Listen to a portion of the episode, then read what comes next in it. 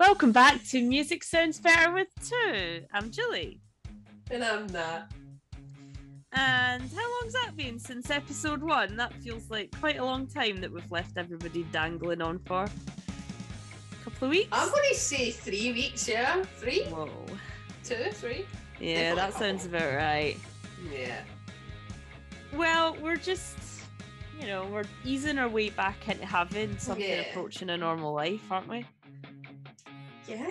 And like, it's because like you've got all the new social aspects in your life that like weren't there when we first started this. It's like We certainly Nice. have. trying to slot the pod into the the routine again. It's difficult. Yeah. They may But not be weekly, but they'll be as as frequently as They'll be regular. Well, yeah, Yeah. they'll be regular enough. We'll, we'll, we'll get them pumped out. But Get it pumped, man. yeah, we've been watching some. to quote Lemmy. We've been really enjoying some some Lemmy videos together, haven't we? Yeah. Although that's one of the more obscure ones. I believe that quote is taken from uh, footage of Lemmy playing the video game Life is Strange. Yeah, if you haven't watched it, get it watched. We highly get get it watched. Get it watched. We Get highly watched, recommend. It, it is absolutely hilarious. So good. Um, so yeah, speaking of getting back to normal, me and Natalie have been getting back to normal together, We have, yeah. which is not anything like as creepy as I've just made that sound. This this It's week's, this week's episode, as you might have guessed, is um it's based around a little activity that, that we did um, on our little holiday together. Would, would you like to tell the listeners about our little escapades? Yeah, guys. So we decided to experience opera together for the first time. Mm-hmm. And now Where did, where did you see the opera though? In York, Look at this. in York, we went on a little Right on a holiday. train journey holiday together, Yeah. and it was adorable. It And- good. Earlier that day, it was suggested by me that we go on our first um, self-driven boat ride together, but this was quickly shot down. Shot down in flames. I mean, not least because the boats that we saw sitting waiting on on unwitting tourists were already battered. yeah, they were not. repair. They were not well.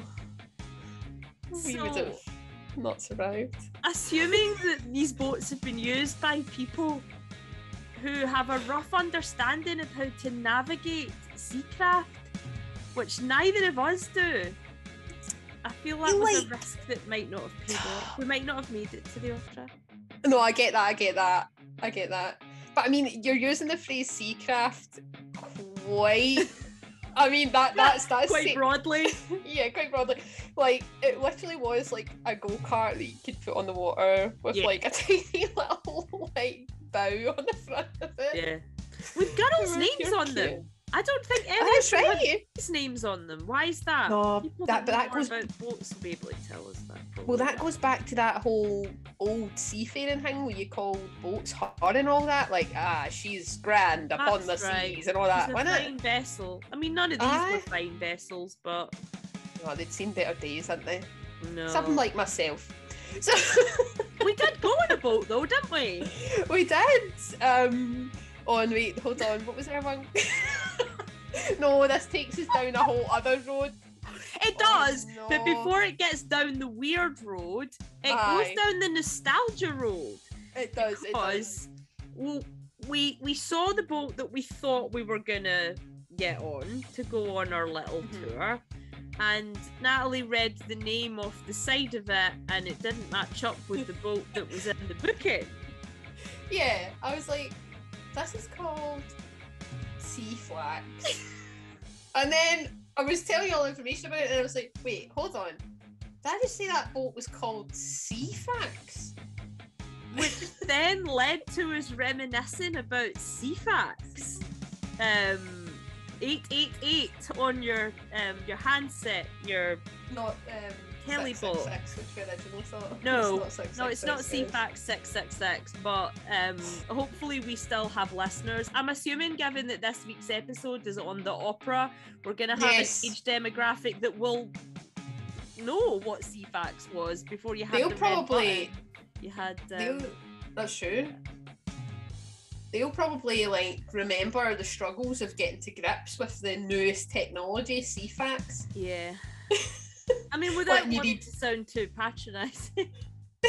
Letting you read obituaries at 2 a.m. of random people.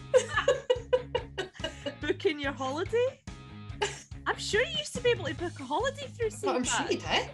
It was like very early baby internet. It was. I mean, for our younger listeners, we're not going to Yeah. waste too much time explaining what Ceefax is. No, it's all on YouTube.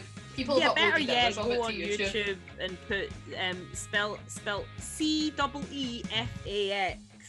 Which we now Um, know Yeah, and it's and it wasn't the name of the boat that we got on. The name of the boat we got on was the Duchess, and it was um no. It was we had a guided tour by a very handsome young man who spent a good hour telling us uh, how flooded York gets. in the awful flood of 2000. We had The a lot flood about of that. 2000 was referred to numerous times. He also told us a lot of information about numerous bridges. He did. I mean, I, I got the feeling there wasn't much to tell about that stretch of water in York. No, he was really struggling. he was really like scraping the bottom of the barrel. So we made like- up, we made our our own stories up, which we We, won't divulge here. But it went down an AO3 road as it always does. it's one of the things we like to do. So and, and we saw um, a kingfisher bird, and I got really excited.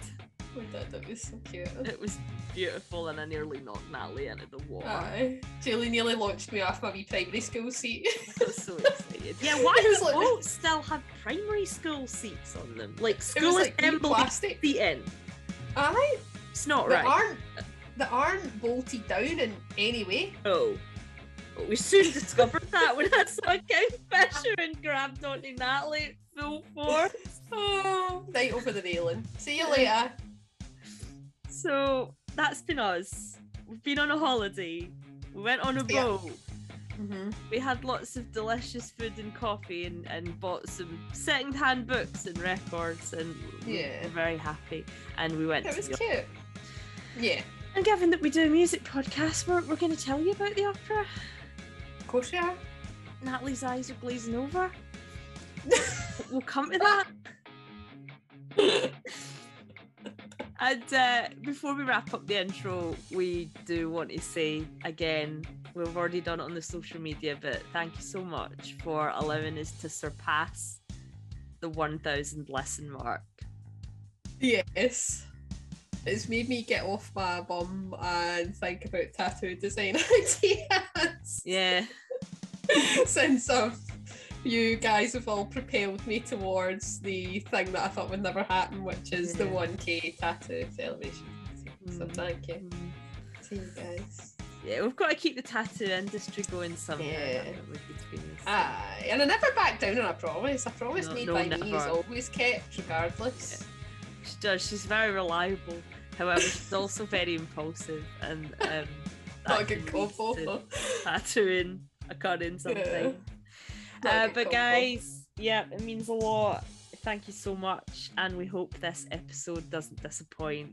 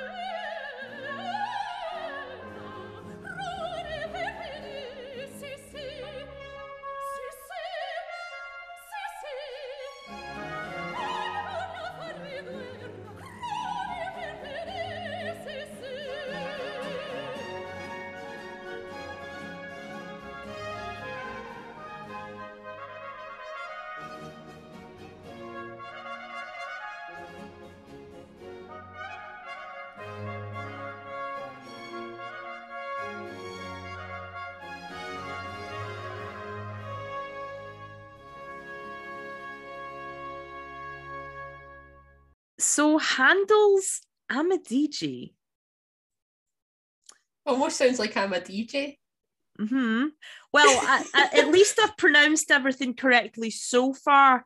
Uh, Yeah. I have a very wonderful lady that I, I work with who's very into the opera. Um, she's, Adorable.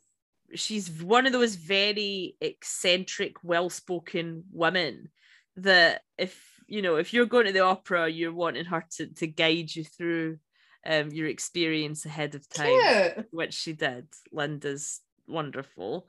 Yeah. Um, but I, I did make a bit of an arse out of myself by immediately going, "Oh, it's by Handel," because I thought that was like the posh say it, and I thought always go posh when you're Absolutely. talking about the opera. And and she, she didn't correct me, but she just said it correctly when she was speaking it back to me. Right, got you. that move. Like, don't do that again, you absolute commoner. You philistine of the highest order, which we both are. I know, I'm Philistine and proud. Yeah, I think it, it can work against you sometimes. I mean, I grew up, I think I spoke about this in one of the earliest episodes, listening to a lot of classical music. My Mhm. mad old aunt in Spain would send me over, right. uh, tapes Mhm. of things like the Magic Flute and um, Tchaikovsky and Yep. people on gondolas talking with very questionable Italian accents, but with some nice classical music going on in the background. So that that's I'm, I'm I, I suppose I'm prone to enjoying elements of opera because of that. You have a good, solid knowledge and understanding of musical uh, terms. I have a classical music background, Yeah. as in I spent years playing in an orchestra that basically only played classical music, yeah. even though I wanted to be playing classical renditions of things like Taylor Swift and other such pop classics. I feel sad that we basically- weren't allowed that. I know. I basically wanted to be like the vitamin C um Mm. band. I wanted to play like modern things in an orchestral setting, and this was too Which you've too radical. to, Yeah, that's true. and it's so true. amazing. Yeah, that's Vitamin really. C Orchestra. Yeah, Shout out to you. it. Shout out to you guys. Wowee. But we will like um, stuff. yes, like you, Jay will link everyone in the show notes. Amazing. Um, I I love that, and that's not to say I didn't enjoy playing classical music when I was in orchestra. Like, of course I did. I just loved playing music. I didn't care what it was, but it just it was always a bit dry. I feel like it was always a bit enforced. It wasn't what I would normally have chosen to play. Not necessarily um, relevant to you as a teenager. Yeah, I just felt like it quite. Yeah, I just felt quite distanced from it all, but it did teach you the discipline that you would then need to adapt to all other versions of music. So I get why they did it, but it was Yeah. just a bit. I was- think it's feel like- classical music is seen as like a foundational thing, which is Yeah. probably what my aunt. I mean, my aunt's hero was Maria Callas, who she called Yeah. my goddess, and that's how she would say it. She wasn't even American. She she so LA. lived in New York for a bit. She ran away from her home in Motherwell, actually, uh, to Oh. New York, and married a very, you know, well, famous in some circles um, man. Um, he died. She got all these money, and she moved to Spain to live in a villa. Why is this the beginning of like a pure Shirley Valentine esque like kind of British drama? Because Shirley Valentine is quite a sweet, gentle-hearted woman, and my aunt Mm. wasn't. But she That's did. Um, she did make up for that by sending me little cassettes. But I think that would to her that would have been. I'm going to give my my niece her um musical education and Yeah. all that. Uh, well, you know, fine because I loved it. Um, so I guess I had that background.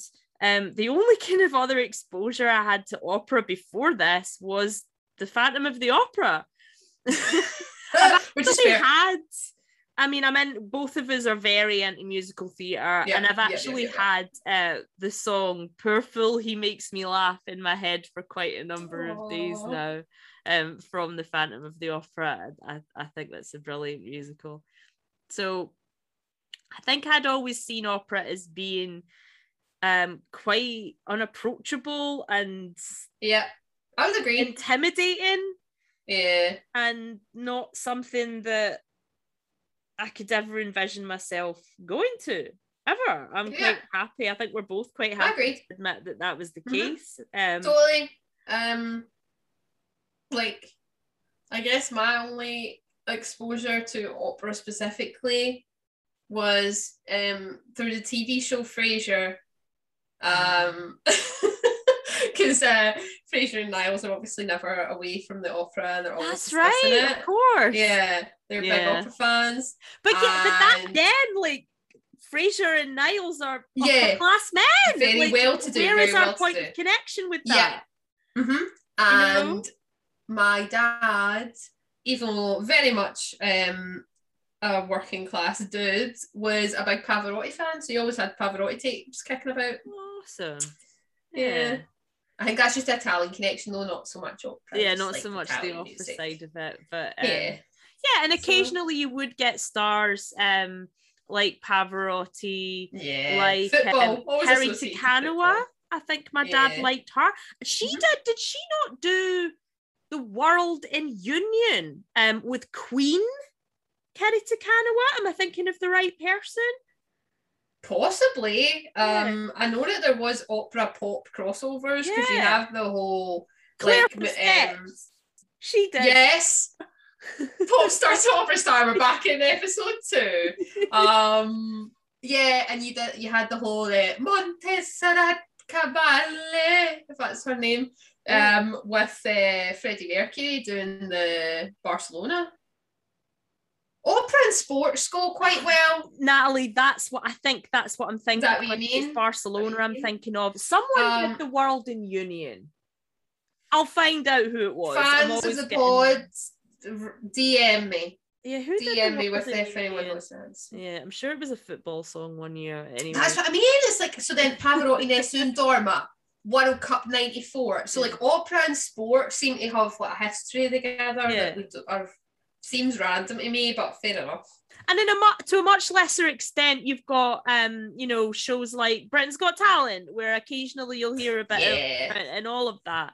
yeah, But it, it takes a kind of certain level of you're committing something when you buy tickets to the opera, and totally. I think you know we'd we were excited to get out, and I, I think there's something about being in lockdown, not being able to go to a show, um, that kind of feeling of I literally will see anything that you put in front of me. I Totally. want to be in a theater again. Yeah. I was saying And- that, like, you just want to go out and see live music being performed again, and I'm sure Yeah, the performers. I'm sure, feel Yeah. that way too. Be very so. grateful to be in a room with other people in it, Mhm. um, especially Yep. if they're playing musical instruments.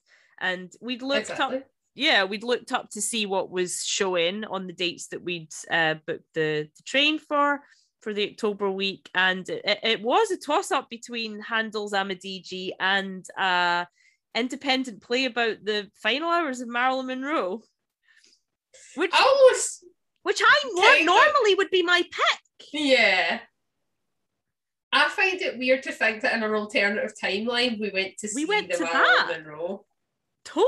That's crazy.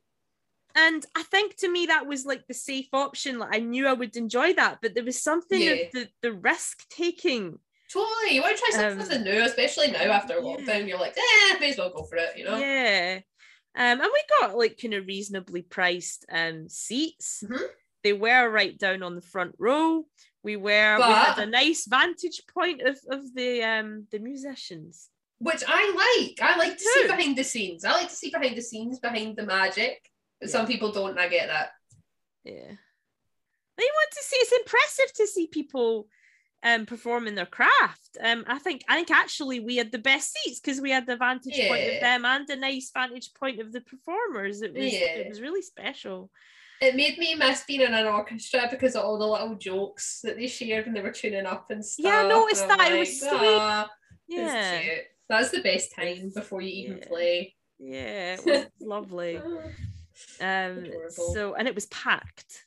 Yeah, it was So- full house. Full house, That- which is good to see. too. Yeah, it was excellent. Nice to see.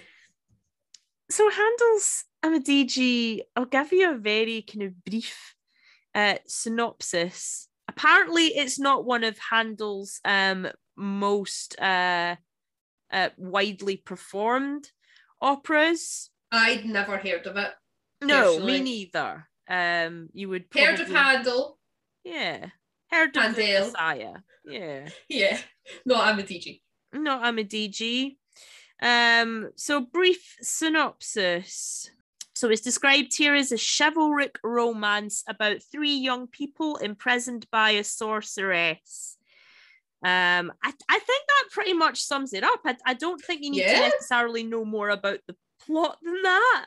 But there, there, I don't think there is more plot. It just becomes more of a sort of emotional uh play on the relationships that they all have with each other. Yeah. That, that that's it. The plot doesn't necessarily move forward in a sense of like, oh, like one action packed segment to the next. It's like all about Yeah. internal struggles with the relationships they have with each other, I guess. Yeah, and I wonder whether that's symptomatic of the majority of opera that exists. It's very hard for us to be able to answer that. True. But I, I think the that sense that maybe yes, it is. It is. I, I think that opera lends itself well to focusing and dwelling on emotions for a prolonged period of time that normally you wouldn't have in any other medium because you like need to move on to like the next thing. Yeah. Whereas like in opera, it's like, no, no, no, I'm not going to move on until I'm ready to move on, and you'll It- listen. It requires a staggering amount of of patience, and it's Yeah. you know I get the feeling also that they're quite long. When I Yeah. got out of um I'm a DG and I couldn't stop thinking about it, and I just wanted to satisfy that void that it kind of left me with. So I went and looked at you know the twenty um the greatest operas that were voted for uh by I think BBC listeners and um the marriage of figaro came at number one went to go and check that out it's over three hours long so i'm gonna need to do it in sittings Yeah, you're definitely. They're they're all they're all like epic sagas, pretty much. Like Yeah. you're not gonna get any with a shorter running time than like three hours minimum, Yeah, three three and a half. yeah. um so in many ways i mean my thing has always been oh opera isn't for the masses and i think over the years there's been an attempt to make it more approachable in one way or Yeah. another to a, a wider audience Mhm. um and i think certainly i i think that's probably the intent behind it was the english touring opera that that we saw. Um and i i, think they would be really encouraged to hear that you know through that performance. It's lit a little fire in me and it's broken down a lot of my prejudices. Yeah, um i mean it's a culture shock i think is the first thing i would say because it says in italian with english subtitles. So Yeah. I love watching foreign films so i'm like great i'm Mhm. no stranger to having yeah, not an issue. titles and, and absorb them at a kind of um Mhm. fast pace you don't need to absorb them at a fast pace Nope. you can have a sentence on the screen you know For about, About- twenty five minutes. 15 minutes and it's a lot of singing around the words that are on yeah, screen. So it's a major adjustment um that you need to kind of make. Uh it probably it probably took me till the end of act one to be like, right, I have a handle on what's going on here. Um Yeah. I'm willing to go with it though, because it completely I don't know, it just captured my heart yeah. in a really special uh, way. An emotional connection to it. I did completely. I cried twice. Yeah. I cried during Dardano's lament. Um, so that there is quite it's a bit of a kind of love, kind of I guess quadrangle. Quadrangle, yeah, it's it's um it reminded me of a lot of like kind of classic Shakespeare plots where kind of like um Twelfth Night, where it's like four kind of main characters and like there's usually two people that are in love with each other but there's like a sort of confusion going on and different people Mm. have a one-sided love with them and then they try different plots and trickery to get them Yeah. for themselves and then xyz goes wrong and people don't know that they're lying to each other it was a very classic shakespearean plot to me and i enjoy um, classic kind of shakespeare. Uh, plots like that that are all about kind of deception and the human condition and love and lies and jealousy and things like that. I do enjoy that. Um, so yeah, I enjoyed the the plot line of That it. I thought it was a good concept. Yeah. Yeah. Uh, I mean, the marriage of Figaro, I'm only about 25 minutes in, and already there's been at least three separate scenes where people have overheard things and people have not Love realized that they've overheard things, and the audience are in on it, and some of the Love cast that. are in on it, some of them aren't. So there, there- there's all of that kind of uh, plot devices Yeah. going on, which is quite fun. Um, but yeah, I cried during Dardano's lament. She's realizing that um, Oriana. I should definitely point out and give credit to the the actors, the performers. Yeah. Uh, so you've we had there's different people playing different roles depending on which leg of the tour you see. Yeah. So Amadigi, depending on where you would have seen it, would have either starred William Towers or Tim Morgan. No, I think we saw the Tim Morgan one. I can't be sure. I would need to look that up. Edit and Julie here. The performance that we saw, the title role of Amadigi, was played by William Towers. Sorry, William. And then you have uh, Francesca. Uh, apologies if I don't pronounce these names correctly. Uh, Chiejina or Jenny Stafford as the sorceress Melissa. I think we had Jenny Stafford because I've I think I've seen Francesca play.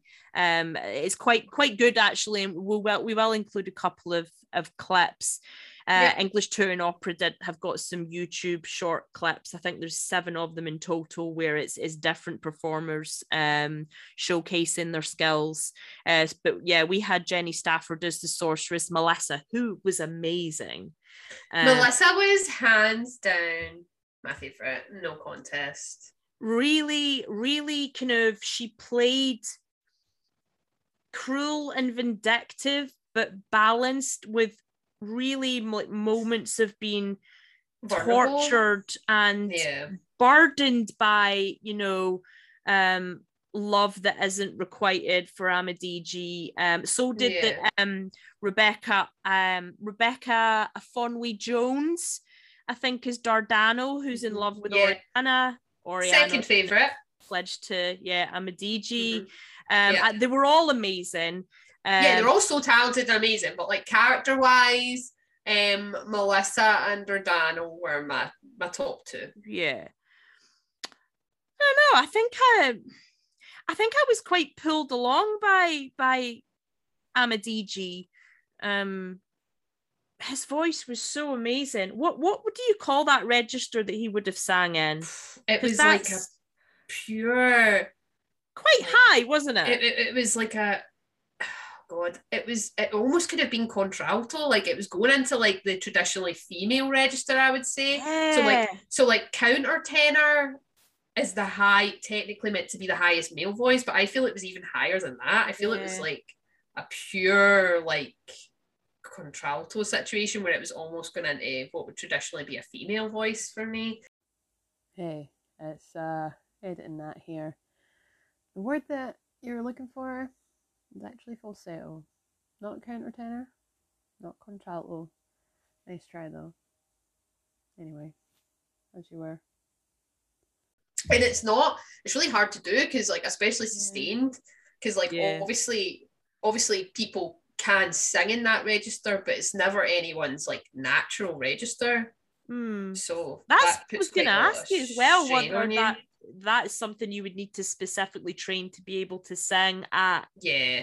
that Definitely. register. But You it, get it people that are- naturally like tenor range Yeah. and then there's certain people that can push it to like counter tenor but not everyone Yeah. can do that so I th- I thought it gave him a kind of um there was a softness and a, and a gentleness to the way that um I'll need to find out whether it was William Towers or Tim Morgan. Yeah. I will find that out. Still William Towers, Julie.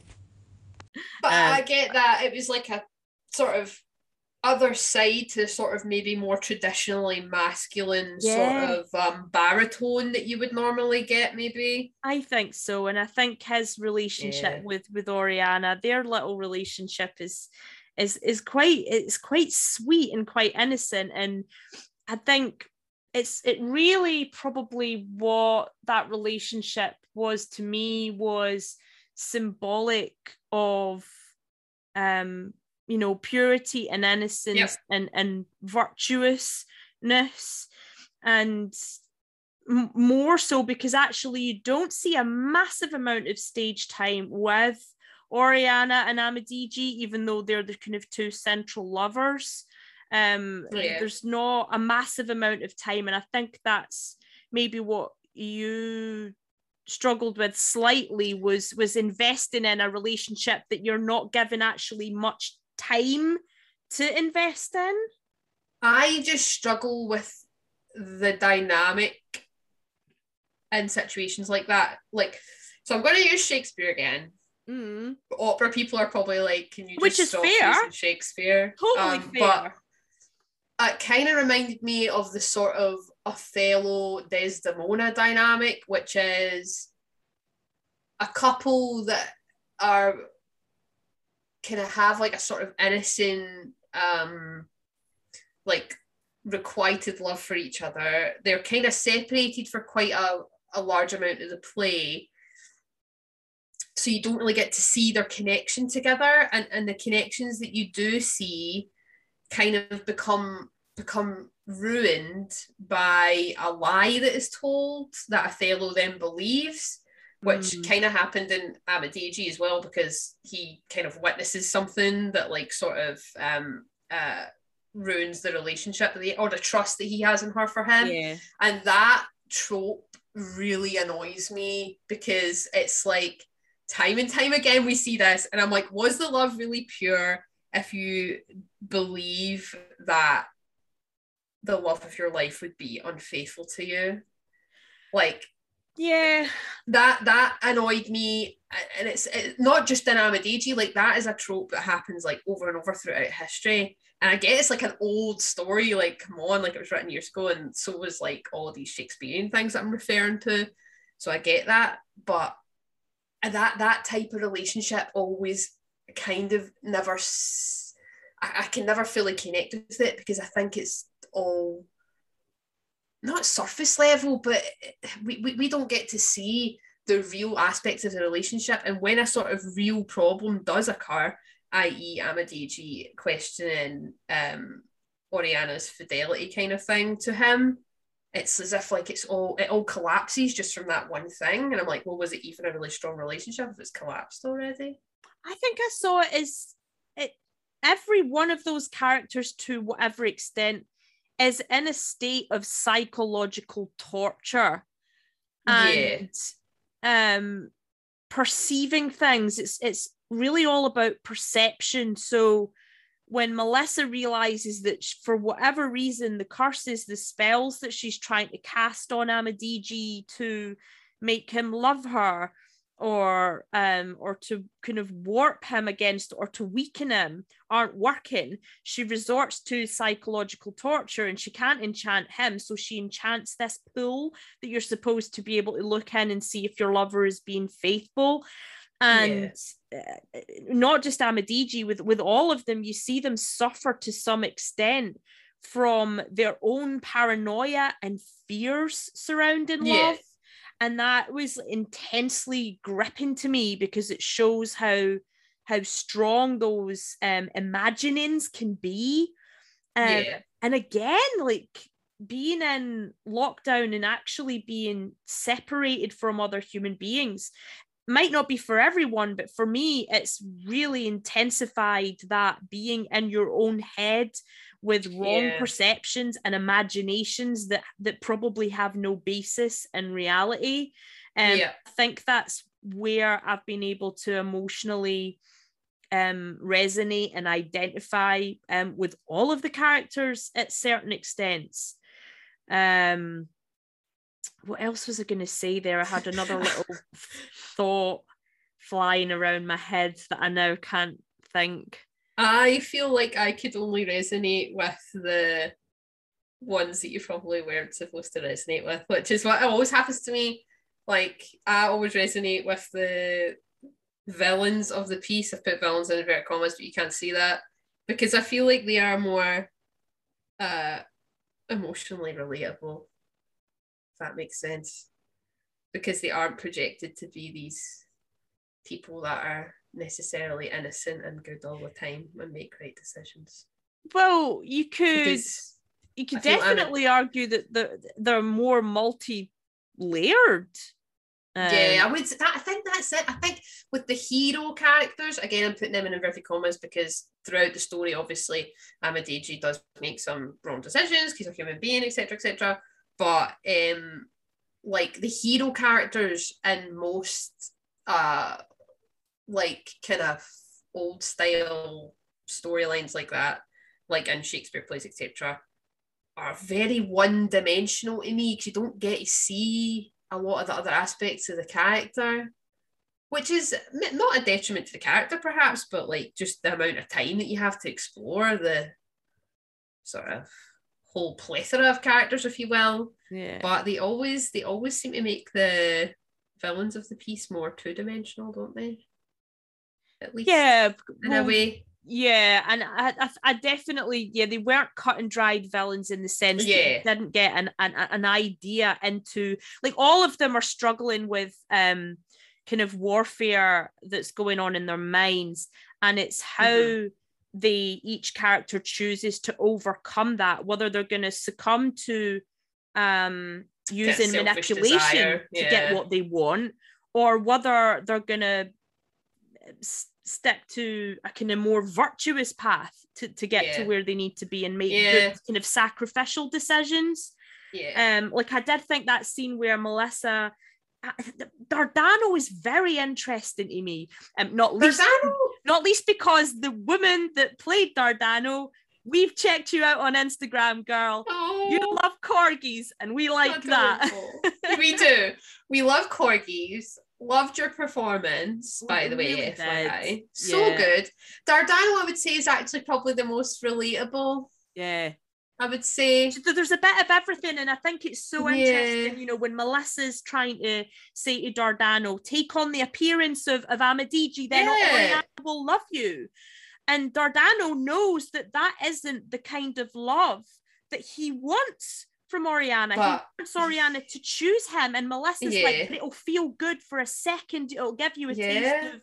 You know, but they know that it isn't that it's not true. It's not real love, and Yeah. that kind of wrestling even between them was really interesting. Yeah. Oh, totally. There was like a total power play dynamic between Dardano and Melissa as well. And like, it, it was actually really sad that scene with Dardano because it was kind of like, totally was so- sad. he was so aware that it was all false and fake and that she didn't Mm. really love him, but he knew that it was as close as he'd ever get to her showing him any type of Yeah. kind of love or the type of love that he wanted from her. So that was sad. Yeah, dude, it's a lot. Poor Dardano.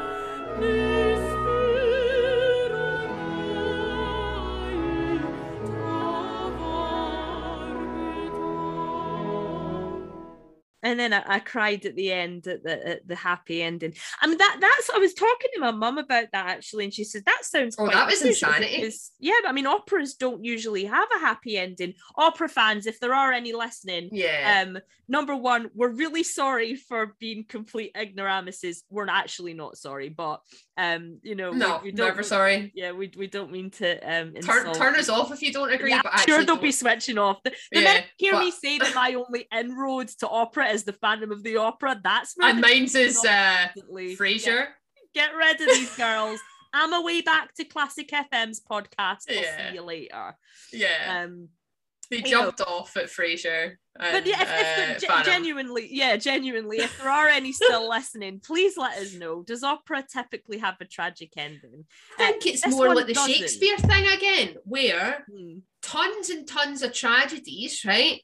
But then there's like a few random wee comedies that kind of go down the sort of completely ridiculous fantasy route almost. I think. Totally.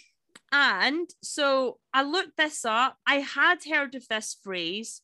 Mhm. So so what Amadigi employs at the end is something called the pronunciation is going to be all over the joint here. Uh Deus ex machina. Yes, Have I said that correctly, Natalie? completely. I feel that was the name even of a film recently. It is. It's a, it's a sci-fi movie that plays on the concept Mhm. because it's all about kind of like uh, man-made cybernet- cybernetics and like reality and uh, fantasy, Yeah. the real world of the computer-generated world. They also Oh, did nice. um Excellent also did- episode. yeah, there's also a video game called Mhm. Deus Ex, uh, which is kind of the same thing, Yeah. kind of Matrix, Matrixy style. Yeah. so it's it's pretty wild um it is a latin for god out of the machine and is a plot device where an unsolvable problem is suddenly and abruptly resolved and it, it very much is um, Yeah.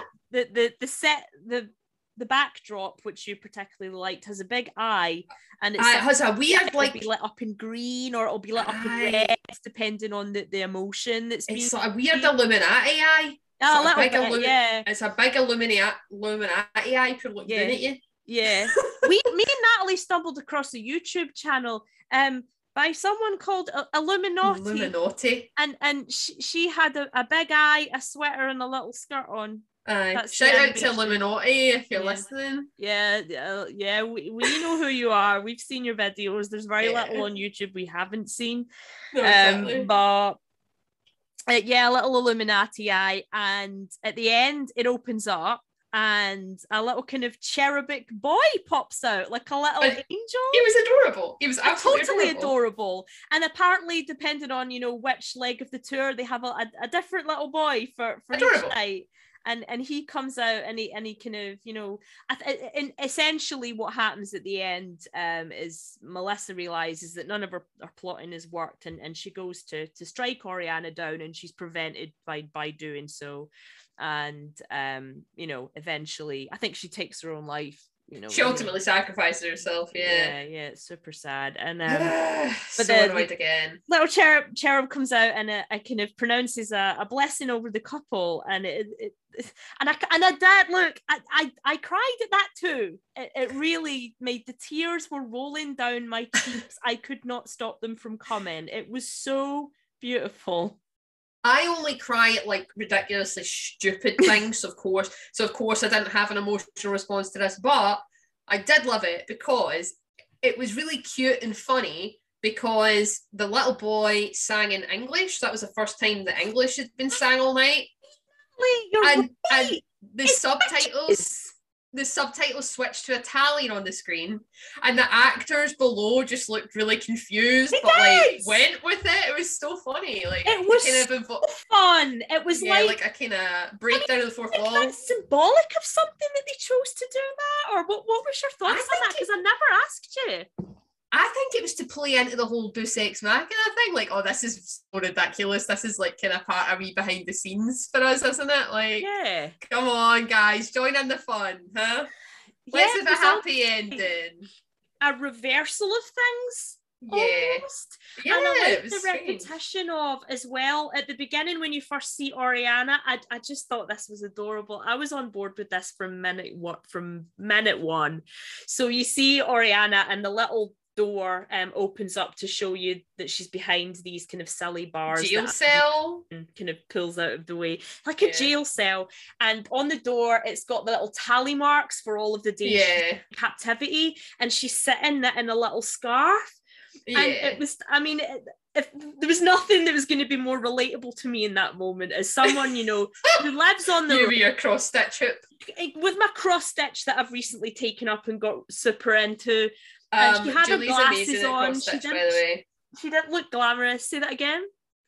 Julie's amazing at cross stitch, by the way.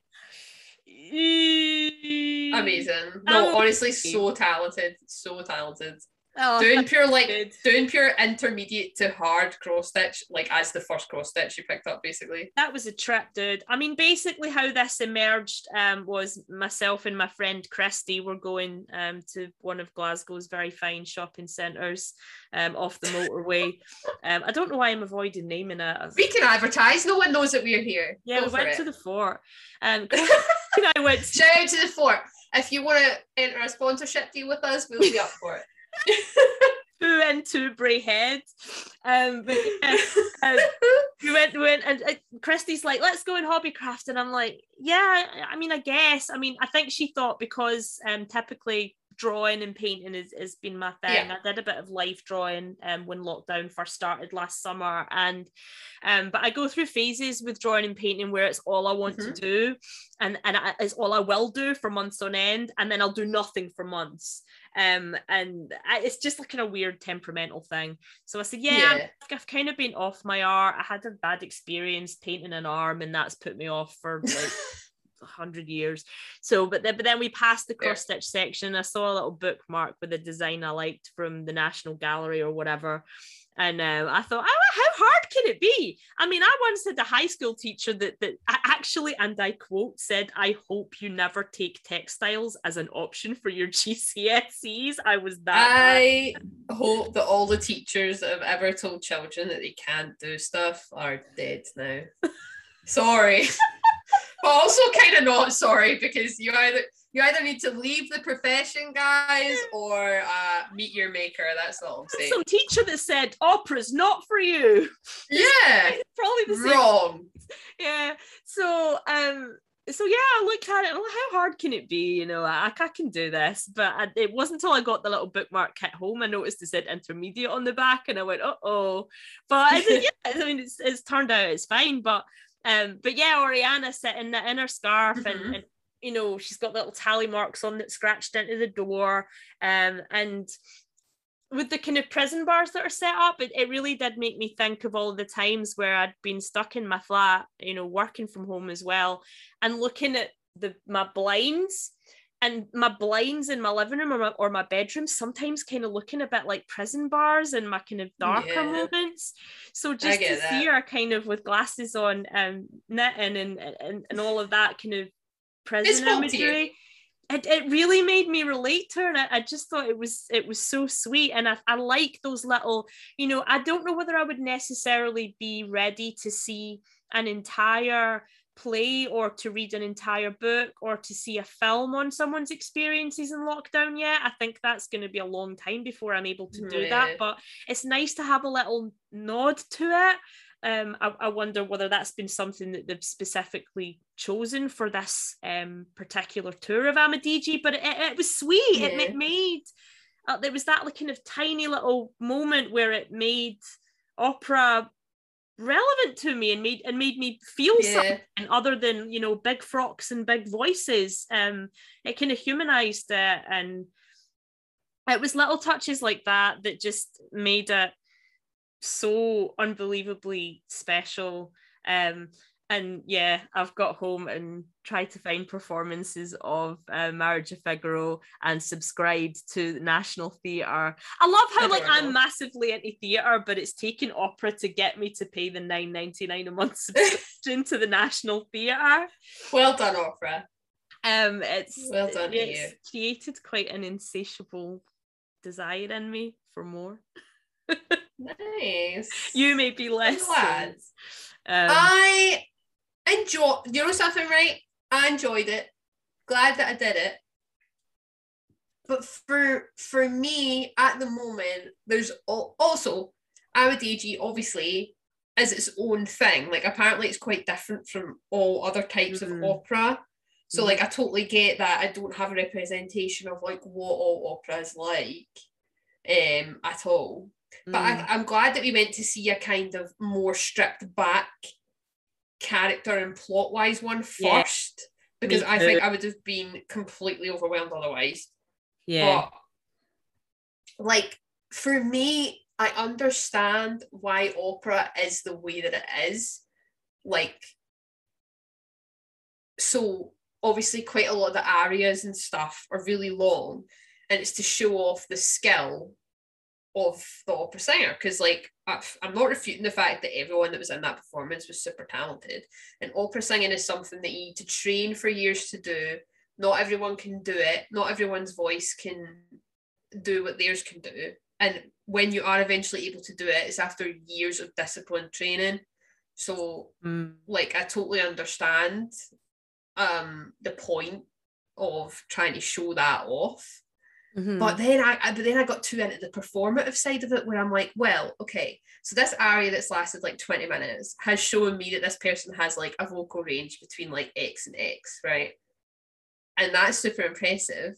But I'm like, other than that, like why was it there? yeah. like so I started so I started to get too like behind the scenes of it all. Like, okay, so that composer has decided to put this in to show off the skill of the singer. And that's why that's there.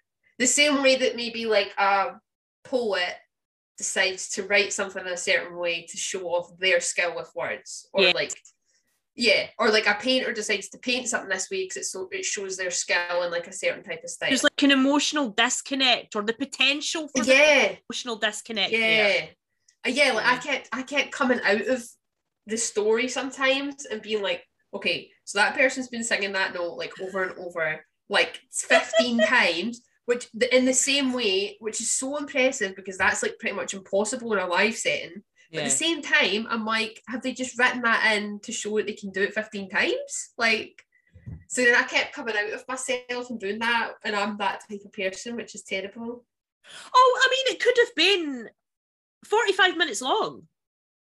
If they if, Ah, if everything was sang once and yes, in a way that drove the plot forward. but then that defeats the purpose. And I, do you know what I mean? And yeah, and, I- the thing is I can kind of I can kind of see your point because in that way that does give you the barrier between you as a first time opera goer and um the rules of opera the, that that's Yeah. where the unapproachable kind of distancing thing comes in Yeah. i was Yeah. worried that we would experience i don't know for some i can see every single point that you're making and actually normally i don't have a massive amount of time for performative artifice either but for whatever reason i mean But i I think it, remember that it went.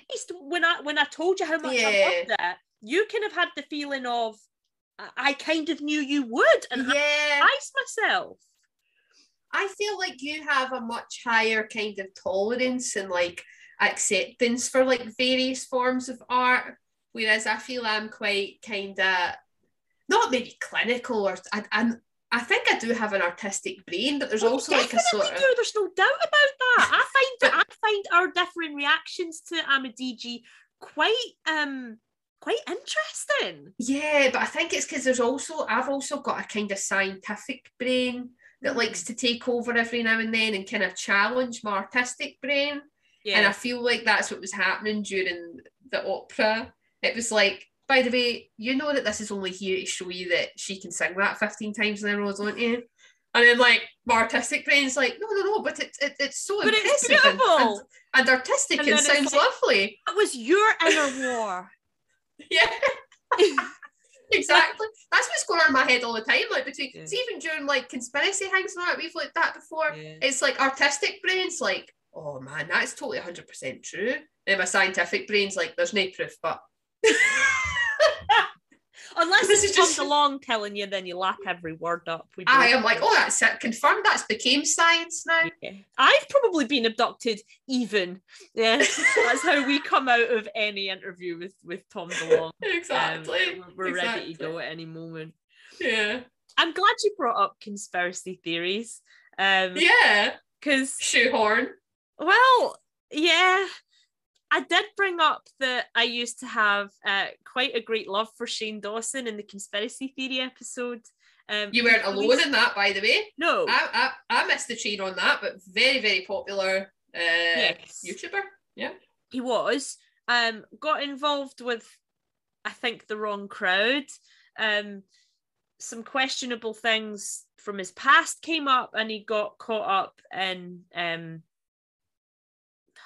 cancel culture i guess Yeah. i don't even like Again, that term because i feel weird either. about it but But again, Shane Dawson not alone. Lots of the YouTubers, especially the beauty YouTuber community, has been truly demolished. and some of it quite rightly Rightly so. there's some people Yeah. that were involved in a lot of shady dealings but Yeah. Uh, Shane's released a new video. Um, I won't say much other than to suggest that um, if you're a Shane hater, you'll probably already be predisposed to hating it. If you're on the fence about him and kind of look back fondly at some of his earlier stuff, I would highly suggest you check it out. I put it off for a good six, seven days. I watched it today. I'm really glad I did. Um, I still have an awful lot of time for the dude. Yeah. Um, that might ruffle some feathers, but um, it, it did culminate in me going back and, and enjoying some of the old videos um, from kind of yesteryear where, where he talks about insane conspiracy theories like how many portholes the Titanic had and how that proved that it wasn't actually the Titanic that that um It was another boat. sank. It, it, it was another one, and there was some- Confirmed. There was deathbed confessions spoken about, and I always like them. um yeah, we I mean I like that our our pod is always honest to ourselves.